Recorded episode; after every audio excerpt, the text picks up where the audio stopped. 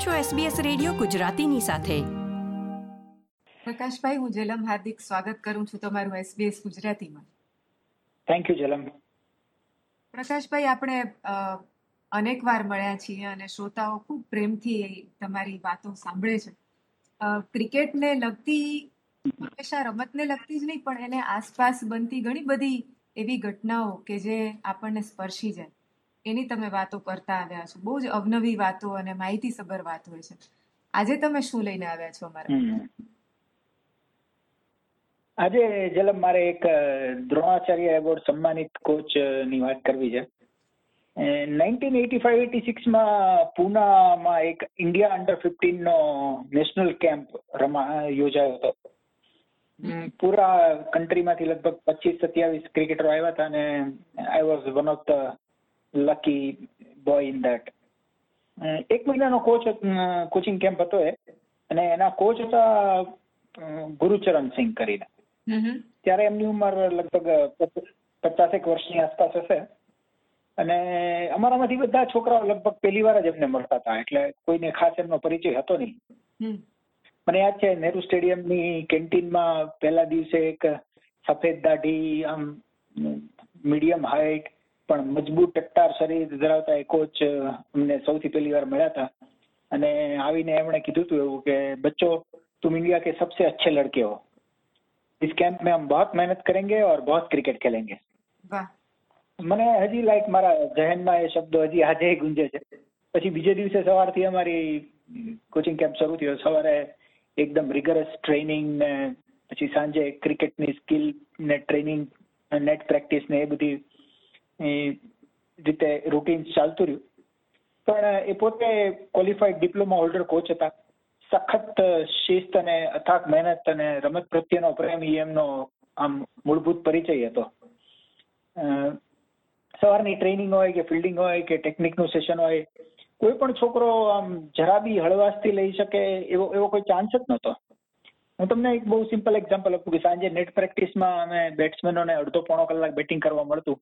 હવે એમાં જો એક પણ બોલ જરાક આમ બેફિકરાઈથી કે કેરલેસ રમાઈ ગયો હોય ને તો ધીમે ધીમે ધીમે ચાલતા આવે ને આંખમાં આંખ નાખીને કે બસ ક્યાં? થક ગયા? એટલે તમને ખબર પડી જાય કે ના હજી મારે ફોકસ કરવાનું છે. I can not get away with it બધા ટેકનિકલ પાસા માટેનું એમની પાસે ઘણું નોલેજ હતું. બધા ઇન્ડિવિજ્યુઅલ છોકરા ઉપર એ અલગ અલગ બધી ડ્રીલ્સ થકી એવી રીતે મહેનત કરતા. ત્રીસ દિવસના કેમ્પમાંથી નીકળ્યા પછી લાઈક દરેક છોકરો એ કેમ્પમાંથી જે નીકળ્યો તો he was a different person different cricketer mentally fit physically extremely fit અને ક્રિકેટ પ્રત્યે કમિટેડ એ સંસ્કારોનું સિંચન એક મહિના દરમિયાન ગુરુચરણ સિંઘે સત્યાવીસે સત્યાવીસ છોકરામાં કરી નાખ્યું હતું.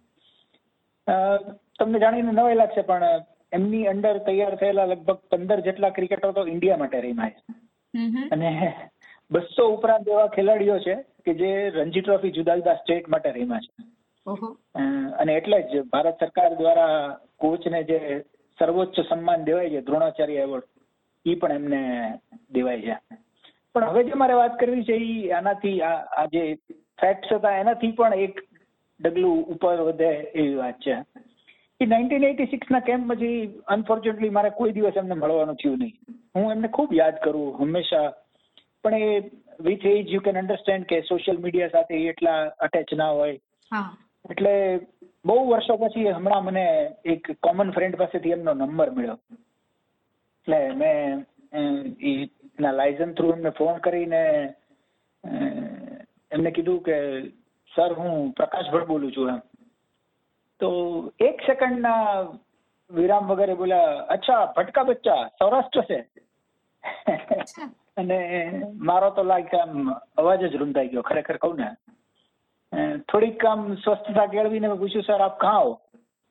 તો એ સત્યાસી વર્ષના ગુરુ ગુરુચરણ સિંહ બોલ્યા कि बेटा मैं तो आज भी मैदान में खड़ा हूँ बच्चों को सिखा रहा हूँ અરે વાહ આજીવન આજીવન ક્રિકેટ પ્રત્યે સમર્પિત આવા ગુરુ આવા શિક્ષક આવા કોચ આ બધાને લીધે ભારતીય ક્રિકેટ ઉજળું છે મારી જેવા આવા કેટલાય ખૂણે ખૂણે પડેલા એમના વિદ્યાર્થીઓ એમના ક્રિકેટરો એમના જીવનમાં એમણે જે કંઈ હાંસલ કર્યું છે એનો ખરો શ્રેય આવા સાવ નિસ્વાર્થ મહેનતકશ અને પ્રમાણિક કોચને છે. એમને આમ એમનું નામ યાદ કરવું ને આમ આપોઆપ મનમાંથી એવા જ શબ્દો નીકળે કે ગુરુર દેવો ભવા. વાહ.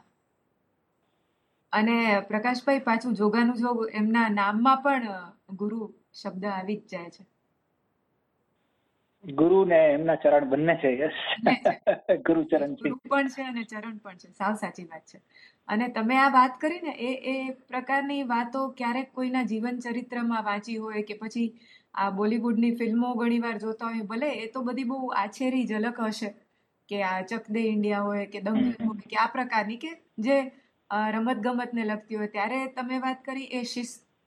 એની પણ ખબર પડે કે કેવું શિસ્ત જોઈએ. ભલે એ આર્મી કે મિલિટરીમાં જરૂરી નથી પણ કોઈ પણ રમતમાં કે કોઈ પણ કળામાં પણ ક્યાંય પણ જો તમારે શ્રેષ્ઠતા મેળવવી હોય તો આવું શિસ્ત તો જોઈએ જ. એ બહુ વાર વાંચ્યું હતું આવી રીતે ફિલ્મોમાં જોયું છે ઘણી મુલાકાતોમાં સાંભળ્યું છે પણ આજે તો તમારો તો આ અંગત જ અનુભવ સાંભળ્યો. એટલે બહુ બહુ સાચું કહું ને જલમ તો ઉપરના લેવલે તો કામ કરવા વાળા ખૂબ બધા છે. જ્યાં લાઇમલાઇટ છે જ્યાં પૈસા છે. પણ જે ગ્રાસરૂટ લેવલે કામ કરે છે ને જે લોકો જ્યાં એક એક નાના નાના બાર પંદર વર્ષના છોકરાની પાછળ છોકરીની પાછળ મહેનત કરે છે ને they are the real builders of India આવા લોકો થકી જ ભારત જે છે એ છે આજે. સાવ સાચી વાત છે. એટલે મને ઘણીવાર એમ થાય કે જેમ સોલ્જર્સ છે એમ આ બધા પણ એક રીતે જુઓ તો સોલ્જર્સ જ છે આપણા દેશ માટે. એક નહીં ને બીજી રીતે. પણ એ લોકો લડે છે અને જોશ yes. અને દિલથી લડે છે.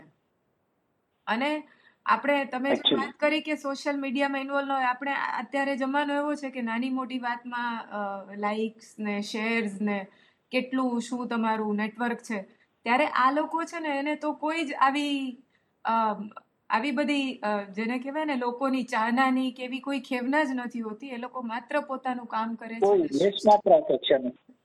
બિલકુલ બિલકુલ સાચી વાત છે. એકદમ સાચી વાત એટલે આ તમે કહ્યું એ આ બધા વ્યક્તિત્વોની વિશિષ્ટતા છે અને એટલે જ એ લોકો વિશેષ હોય છે. ખૂબ આભાર પ્રકાશભાઈ. આજે ફરી એકવાર બહુ જ સરસ વાત અમારી સૌ સાથે વહેંચવા માટે. ફરી મળશું. થેન્ક યુ આ પ્રકારની વધુ માહિતી મેળવવા માંગો છો? અમને સાંભળી શકશો Apple podcast Google podcast Spotify કે જ્યાં પણ તમે તમારા પોડકાસ્ટ મેળવતા હોવ.